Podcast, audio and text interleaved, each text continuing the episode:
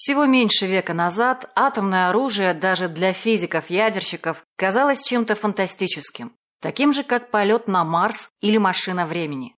Мы уже упоминали в прошлых выпусках, что Эрнест Резерфорд и Нильс Бор весьма скептически относились к возможности практического применения в военных целях внутриядерной энергии. С другой стороны, если проследить бурное развитие науки, особенно ядерной физики в первые десятилетия XX века, возникновение атомного оружия представляется неизбежным и довольно естественным. Мир быстро переступил черту безъядерного существования исследования уже в конце 30-х. Тогда было обнаружено, что ядра урана делятся под воздействием нейтронов, и при этом вылетают новые нейтроны. Значит, возможна цепная ядерная реакция деления с выделением огромной энергии, а это бомба.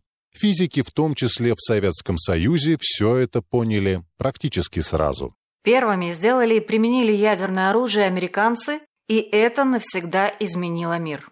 Советский Союз бросил практически все силы и ресурсы разоренной войной страны на создание своей бомбы. В прошлых выпусках мы уже говорили и о состоянии ядерной физики в СССР до войны, и о Манхэттенском проекте, и о знаменитой Чикагской поленнице, и даже о разведчиках, о которых можно смело снимать фильм. Сюжет не оставит равнодушным ни одного зрителя. И сегодня, наконец-то, мы переходим к атомному проекту в СССР.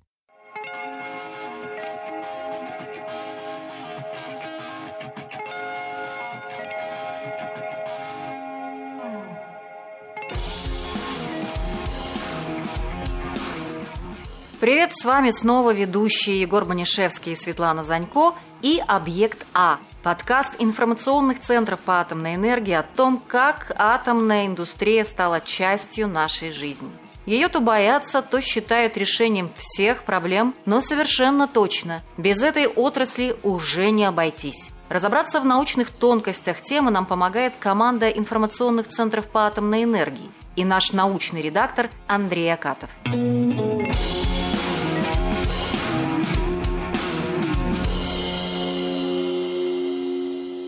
Итак, на официальном уровне все началось в июле 1940 года. Вопрос о развертывании работ по ядерной тематике был рассмотрен в Академии наук Советского Союза. При президиуме Академии была создана комиссия по урановой проблеме, куда вошли ученые с мировым именем Вернадский, Иоффе, Хлопин, Капица. Началась подготовка к поиску урановых месторождений в стране. К лету 41 -го года отечественные физики уже изучали широкий спектр различных схем осуществления цепных ядерных реакций.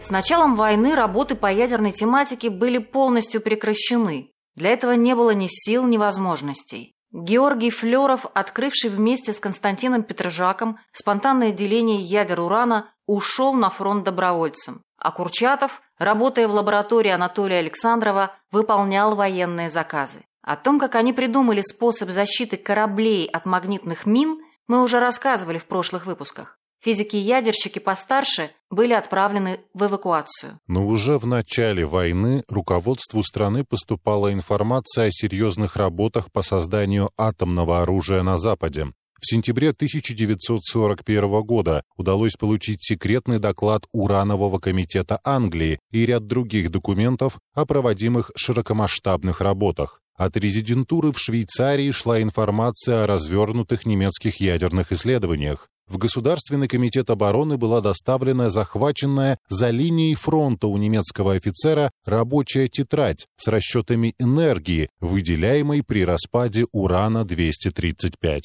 И именно физик-ядерщик Георгий Флеров, обратив внимание на полное отсутствие в западных научных журналах работ по ядерной тематике, стал писать в самые высокие инстанции, в том числе к Сталину.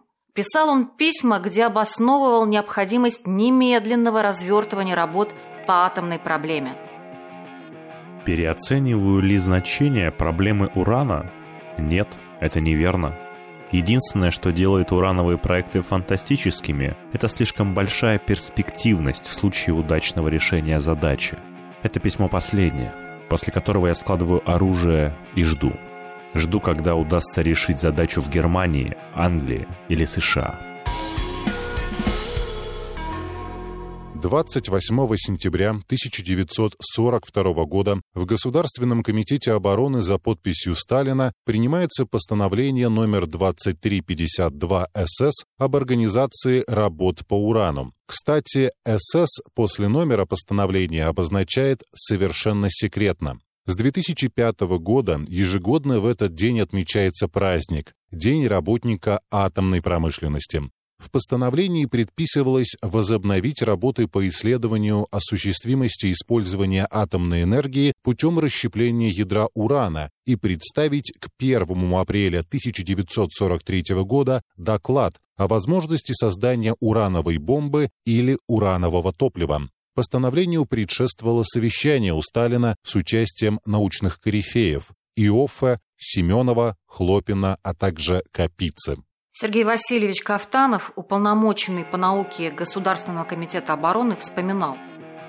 Докладывая вопрос на ГКО, я отстаивал наше предложение. Риск, конечно, был. Если не пойти на этот риск, мы рискуем гораздо больше. Мы можем оказаться безоружными перед лицом врага, обладающим этим оружием.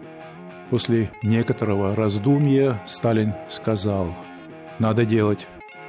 Но все равно мы заметно отставали. В СССР к созданию атомного оружия приступили на три года позже, чем в США. Принятие постановления дало свой результат. В конце 1942 года в Москве начали собирать всех специалистов-ядерщиков, чтобы создать научный центр и приступить к практическим исследованиям. Руководителем работ выбрали Игоря Курчатова. В феврале 1943 для ускорения работ было принято специальное решение Государственного комитета обороны о создании первого в стране научно-исследовательского учреждения по атомной проблеме получившая для секретности официальное название «Лаборатория номер 2 Академии наук СССР». 4 апреля 1949 года ее переименовали в лабораторию измерительных приборов Академии наук СССР, сокращенно ЛИПАН. Под таким именем лаборатория, которая в дальнейшем стала научным центром мирового уровня, Курчатовским институтом, и вошла в историю. Костяк работников лаборатории поначалу формировался преимущественно из кадров ленинградского физтеха. Среди них знаковые имена ученых мирового уровня. Алиханов, Александров, Арцемович, Кикоин, Флеров. К ним в дальнейшем присоединились не менее известные выдающиеся ученые Семенов, Зельдович, Харитон из Московского института химической физики. Ситуация, в которой все это начиналось, действительно была сложной. Обстановка военного времени, отсутствие урана, требуемых конструкционных материалов, специального оборудования и многого другого. Вот в таких условиях приходилось проводить сложнейшие исследования, и это требовало экстраординарных усилий.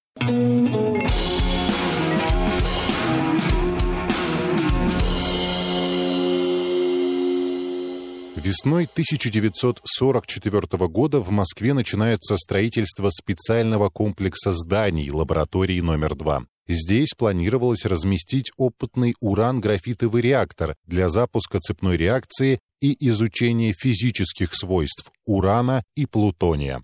Для этого нужен был уран, хотя бы тонн 50. Без него атомную программу выполнить было невозможно.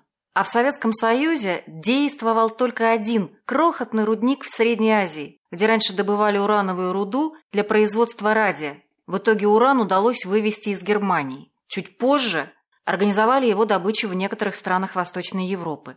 А с лета 1946-го начались широкомасштабные работы все в той же Средней Азии. В Государственном институте редких металлов короткие сроки разработали технологии получения металлического урана – Первый чистый слиток урана массой 1 кг был получен уже в конце 1944 года. И не только уран. Для строящегося реактора необходим был в большом количестве особо чистый графит, технология получения которого в стране отсутствовала. На московском электродном заводе был в короткие сроки построен специальный цех для изготовления графитовых блоков реакторной кладки по технологии, разработанной совместно со специалистами лаборатории номер 2. Этот завод сейчас называется «Графител» – Московский электродный завод.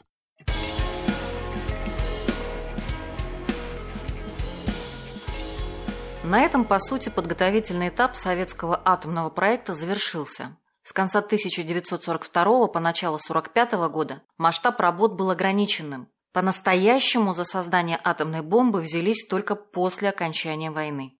Причина понятна. До августа 1945-го разрушительная мощь атомного оружия была как бы гипотетической, непроверенной. Атомная бомбардировка городов Японии стала более чем убедительной демонстрацией небывалой мощи нового оружия.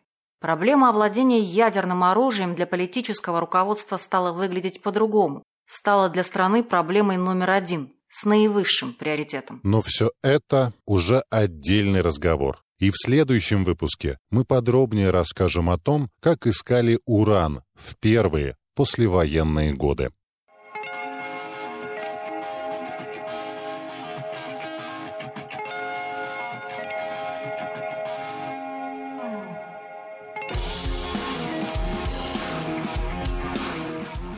С вами были Егор Банишевский и Светлана Занько. Над выпуском подкаста «Объект А» от сети информационных центров по атомной энергии работали Максим Гревцев, Андрей Акатов, Наталья Фельдман, Ревика Копян, Алексей Боровик, Илья Земцов, композитор подкаста Игорь Чуриков. Если вам понравилось то, что вы услышали, поставьте нам рейтинги, лайки, напишите отзывы, поделитесь с друзьями. Спасибо. И следите за всеми проектами ИЦАЯ на сайте myatom.ru.